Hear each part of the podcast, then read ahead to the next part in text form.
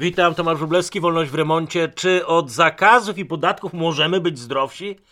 Czyli kto płaci za wielkie serce rządu?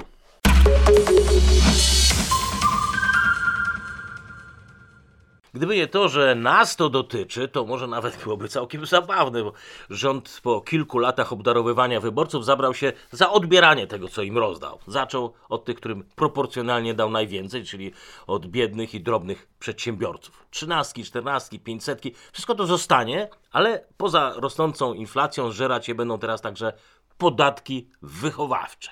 Podatek od słodkich napojów i tych małpek. To jest podatek od towarów konsumpcyjnych i on tradycyjnie stanowi największe obciążenie budżetu osób biedniejszych. Ekonomiści nie przypadkiem nazywają to podatkiem regresywnym, bo im ktoś biedniejszy, tym płaci większy podatek. Oczywiście nie znajdziecie tego w uzasadnieniu do ustawy o podatku od napojów słodzonych i tych małych buteleczek alkoholu. Rząd tutaj przede wszystkim kładzie nacisk na wychowanie i niańczenie nam, żebyśmy tylko zdrowo się odżywiali. Podatkami chcą nam dać po łapach za każdym razem, kiedy sięgamy po słodki napój albo chcemy pokryjomu chlapnąć z małej buteleczki. Oczywiście pić można, mówi rząd, ale kulturalnie, lejąc z dużej butelki do kieliszka, nie tak wprost z małej małpeczki do gardła. Wielkie serce rządu nie zna miary. Kampania troski trwa już od dwóch lat i przypomnę, że w pierwszej kolejności rząd zatroszczył się o drobnych sklepikarzy. Wtedy zakazał wielkim sieciom, także galeriom handlowym, handlu w niedzielę. To też miał być taki chytry plan, że niby ludzie zaczną wtedy w niedzielę kupować w tych małych sklepikach, w polskich sklepikach, a nie w zagranicznych sieciach. No to po dwóch latach niańczenia małych przedsiębiorców 20 tysięcy sklepów zbankrutowało, a wielkie sieci zwiększyły swój udział w rynku. Potem rząd zaczął przytulać aptekarzy, że niby jak zakaże posiadania aptek tym, którzy nie skończyli studiów farmaceutycznych, to wszystkim będzie lepiej i pacjentom, i aptekarzom. To tak jakby e, tylko kucharze na przykład mieli prawo otwierać restauracje. Pewnie myślę, że efekt byłby podobny. I w ciągu roku padło 1137 aptek, z 86 małych miejscowości całkowicie apteki zniknęły. Rozwinął się natomiast proceder wywozu leków na zachód, zmniejszyła się dostępność i jakość leków w aptekach. Teraz rynkiem rządzi hurtownia, która każe pogubionym, samotnym aptekarzom płacić więcej za leki, niekoniecznie najlepsze dla pacjentów. Co prawda, jeszcze nie wszystkie niezależne sklepy i apteki padły, ale rząd już ma nowy obiekt troski będzie nas wychowywać w zdrowym odżywianiu. Wprowadzi podatek od napojów słodzonych. Podatek od cukru ma w ogóle długą historię na świecie. Pierwszy na ten pomysł padł król George III. To było wtedy, kiedy Wielka Brytania przegrała wszystko, właściwie wszystko, co było do przegrania w Ameryce i kasa skarbu państwa była pusta. Król powiedział wtedy, że teraz on zadba o zdrowie i odżywianie swoich obywateli. I w zasadzie od 1764 roku przyjmuje się, że każda próba ratowania ludzi przed nimi samymi w rzeczywistości jest próbą ratowania rządzących przez ich własną niekompetencją. Ponieważ od panowania króla mieliśmy wiele niekompetentnych rządów i całe mnóstwo podatków od cukru, to mamy też niezłą historyczną próbkę skuteczności i konsekwencji ekonomicznych tego podatku. Przy czym od razu nadmienię, że nasz rząd troszczy się w zagadkowy sposób o nas. Zaczynając od tego, że opodatkowane jest 18, właściwie 19% produktów zawierających cukier i co do zasady są to produkty najpopularniejsze wśród gorzej zarabiających. Słodzone napoje owocowe, wszelkie kole, sprajty, power drinki, ale na przykład nieopodatkowane są batony, ciacha, no uwaga, sam cukier nie został też opodatkowany. Co jakoś osłabia argument, że ludzie mogą szukać innych sposobów osłodzenia sobie życia. Nie muszą. Wystarczy, że przestawią się na tańsze, podlejsze alternatywy, gdzie podwyżka podatku zostanie zrekompensowana niższą jakością.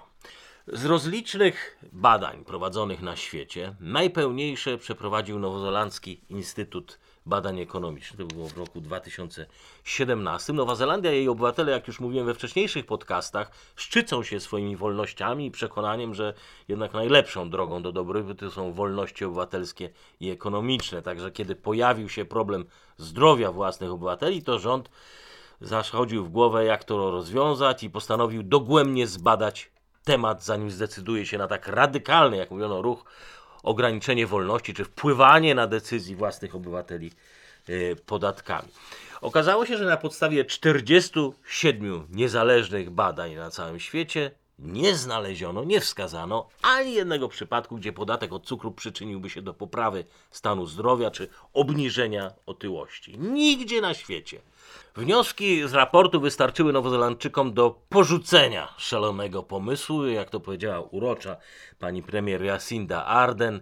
Pokażcie mi teraz odważnego, co wyjdzie i powie ludziom prawdę. Chcemy dodatkowo opodatkować wasze zakupy. Tak, to jest podatek od zakupu. Pani Arden ma rację. Wszędzie i zawsze cel tego ćwiczenia jest jeden. Ten sam od 1776 roku. Zdesperowany rząd zwiększa podatki, żeby tak naprawdę ukryć swoją fiskalną niefrasobliwość. W tym wypadku upolitycznienie świadczeń socjalnych, czyli ogromny pakiet wart ponad 40 miliardów złotych darowizny, przekraczającej możliwości państwa, mimo, wiemy, rosnących wpływów z innych podatków. Rząd nawet specjalnie tego nie ukrywa. Jeżeli nawet wierzy, że ludzie będą pili mniej soków i małpek, to nie twierdzi, że ograniczy to problem otyłości czy alkoholizmu. Wie tak naprawdę, że to nie działa i pewnie dlatego w swoim projekcie więcej miejsca poświęcił temu, ile on zarobi, a nie temu, co się zmieni i poprawi. Przy okazji soków oberwało się nie tylko konsumentom, ale też polskim sadownikom, e, podwykonawcom, pośrednikom. To oczywiście są wszystko polskie firmy, bo to one pod markami sieci handlowych odpowiadają aż za 70% polskiego rynku napojów. Napoje po podwyżce podatku zdrożeją 7 zł 20 zł 40 na litrze. Stowarzyszenie Producentów Soków szacuje, że będą przetwarzać o 95 tysięcy ton owoców mniej rocznie. 95 tysięcy. Pamiętacie wielką patriotyczną akcję jedzenia jabłek, co ich nie chciał Putin? Wielkie jedzenie jabłek na złość Putinowi. A teraz komu na złość mamy znowu jeść te jabłka. Albo ileż to było gadania, że biedni e, sadownicy muszą tanio, za tanio sprzedawać swoje owoce koncernom. I w związku z tym rząd stworzy rządowy holding, co zadba o ich interesy. Holding nie powstał i dobrze, ale sadownicy zamiast pomocy dostali w plecy od rządu. Będą musieli jeszcze bardziej zejść z kosztów, żeby zapłacić za nowy podatek, bo chyba nie sądzicie, że duże koncerny zapłacą ten podatek. Myślę, że wkrótce y, sadownicy i polskie małe firmy przetwórcze zaczną dzielić los aptekarzy i sklepikarzy. Zapłacą za troskliwość państwa. Przywykliśmy do tego, że ustawy pisane są niechlujne i potem muszą być wielokrotnie nowelizowane. Zresztą minister y, zdrowia musiał swój projekt zmieniać, zanim jeszcze skończyły się konsultacje, bo okazało się, że słodziki, które mają zastępować cukier ze względów właśnie zdrowotnych, były wyżej opodatkowane niż cukier. Projekt pojawił się z nienacka 20 y, grudnia. Na prędce dopisano do niego podatek od małpek i wtedy jeszcze dopisano podatek od y, reklam suplementów, który już w międzyczasie zdążono notabene wykreślić. E, wszystko to robiono dopiero po tym, jak okazało się, że nici będą ze zniesienia trzydziestokrotności, czyli tej radykalnej podwyżki składek na ZUS i trzeba będzie gdzie indziej poszukać pieniędzy, gdzie indziej ludziom zabrać. A wiadomo, gdzie najłatwiej zabrać. Tam, gdzie najtrudniej o oszczędności, czyli ludzie nie mają wyboru, muszą konsumować. Po prostu brakowało do zamknięcia budżetu tak szybko się to wszystko działo, że na 23 stronach analizy yy, kwestii opodatkowania napojów słodzonych cukrem lub innymi substancjami, zaledwie 3,5 strony dopisano na temat podatku od reklamy suplementów diety i tylko jedną stronę poświęcono podatkowi od małpek. Od małpek. Na tych 4,5 stronach ani jednego argumentu, co ten podatek tak naprawdę ma zmienić, poprawić. Ja nie winię urzędników, że nie uzasadnili tego mądrze, bo mądrze się nie da, o czym za chwilę, ale w przeszłości durna ustawa nie była jakoś przeszkodą do wyłożenia jakiejś choćby identej argumentacji. Tu jednak pośpiech był tak duży, że nawet na poezję legislacyjną nie starczyło czasu urzędnikom. Pomijam kwestie moralne, arogancję, która pozwala rządzącym na obrażanie inteligencji własnych obywateli, ale, ale naprawdę nie ma nigdzie na świecie przekonujących dowodów, że państwo jest w stanie skutecznie wychować swoich obywateli podatkami. Amerykański Instytut Badawczy McKinsey po przebadaniu 44 rządowych programów zwalczania nadwagi podatkami na całym świecie stwierdził, że podnoszenie podatku od słodzonych napojów jest najmniej skutecznym ze wszystkich celowych podatków. Oczywiście tego nie znajdziecie w uzasadnieniu ustawy, tak jak nie znajdziecie odniesień do nowozelandzkich badań. Pytanie, jak to się dzieje, że skoro badania po badaniach na całym świecie wnioski są jednoznaczne, to wciąż tak potężne grupy wpływów na szeroko pojętej lewicy, etatyści z prawej i z lewej, z taką zaciętością bronią tych podatków troski. No cóż, pewnie takim e, podpowiada Excel. E, I rzeczywiście w co najmniej dwóch badaniach e, w Stanach Zjednoczonych, w Filadelfii i Berkeley, zaobserwowano pewien spadek konsumpcji napojów słodzonych o jakieś 9% w pierwszym roku. I uznano to oczywiście wtedy za sukces i to jest podawane dalej do dziś. Ale Kolejna fala już szczegółowych badań pokazała, że a. konsumpcja spadła niemal wyłącznie wśród zamożniejszej części społeczeństwa, b. dzienna dawka cukrów e, w rozmaitych innych formach niż opodatkowane napoje wzrosła. I C. Problem otyłości dalej rósł i dalej w tym samym tempie co przed podwyżką podatków.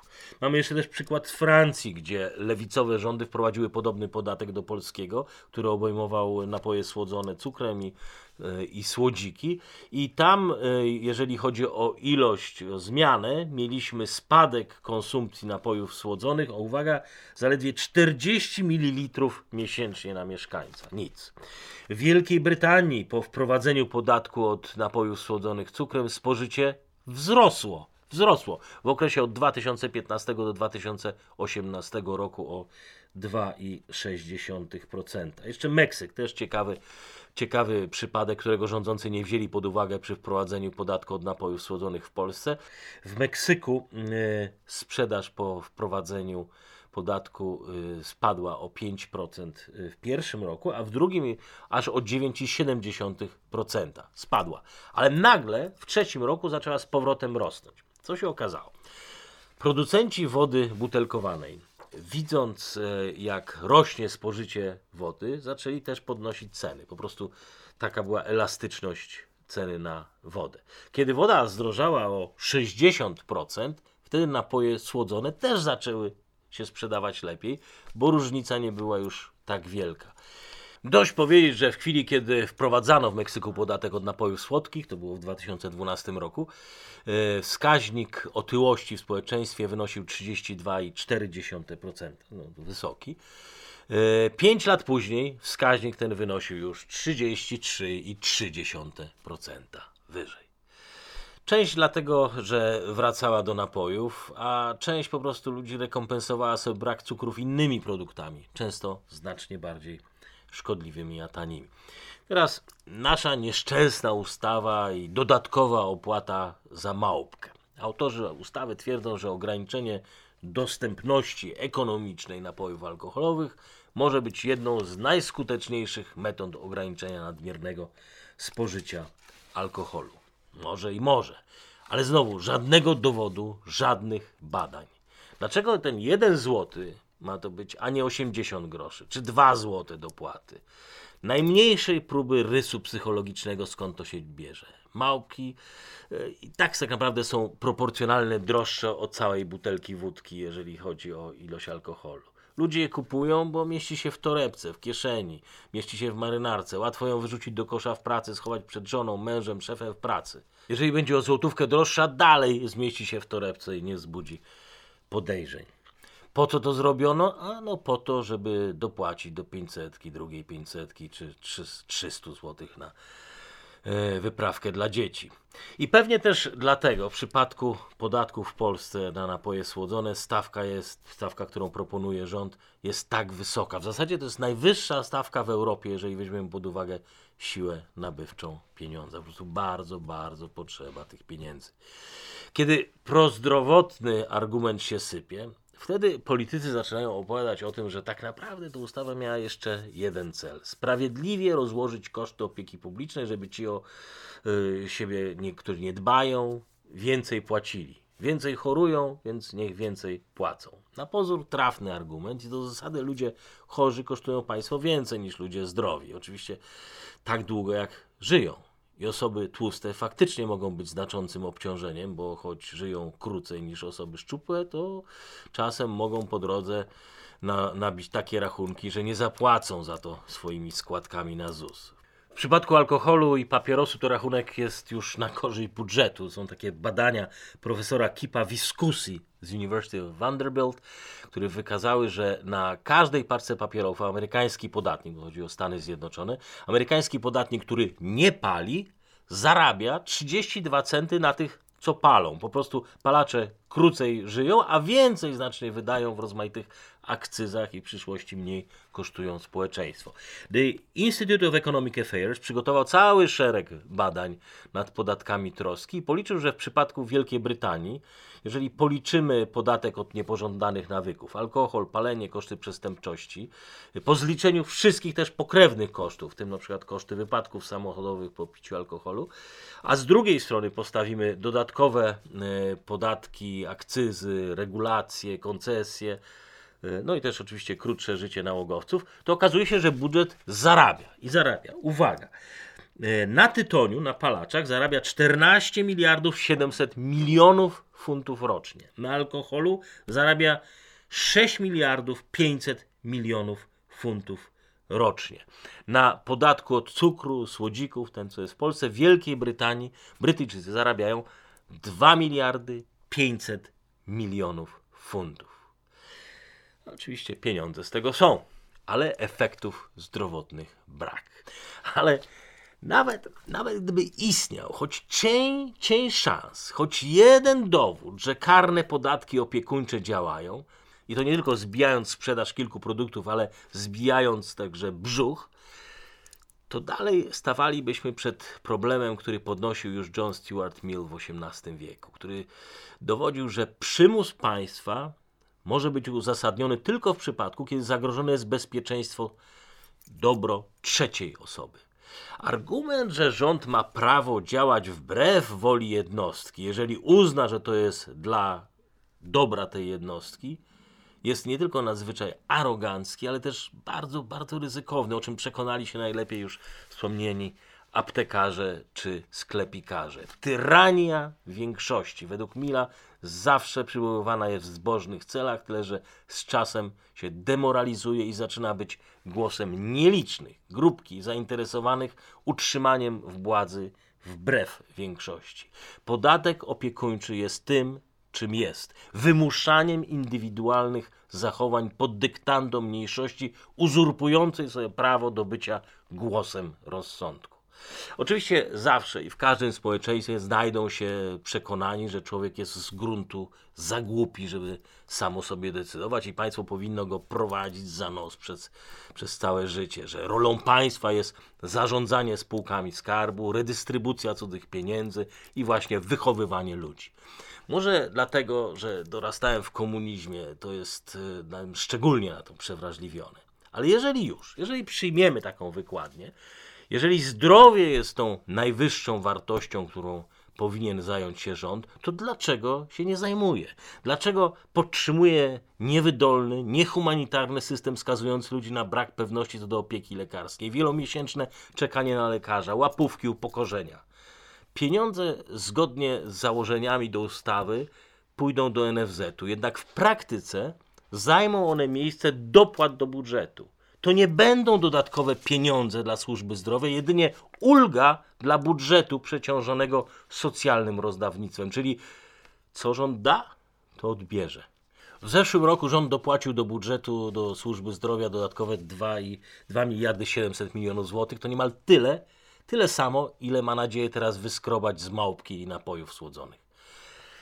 I kto za te eksperymenty zapłaci? Tak, biedni. Co do zasady, osoby mniej zamożne, jak już mówiłem, płacą proporcjonalnie więcej w przypadku podatków od konsumpcji.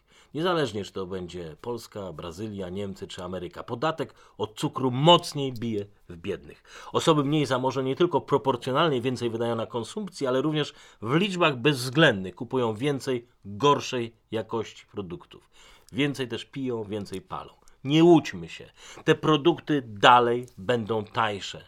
Tym bardziej, że jak pamiętamy z meksykańskiego przypadku, sprzedawcy i producenci będą pilnowali, żeby zachować odpowiednie proporcje, żeby ludzie dalej je kupowali. Jednym słowem, mamy tu do czynienia z klasycznym przykładem podatku regresywnego i co do tego w zasadzie nie ma większego sporu ani wśród ekonomistów, ani polityków. Tak, to jest podatek jawnie dyskryminujący biednych.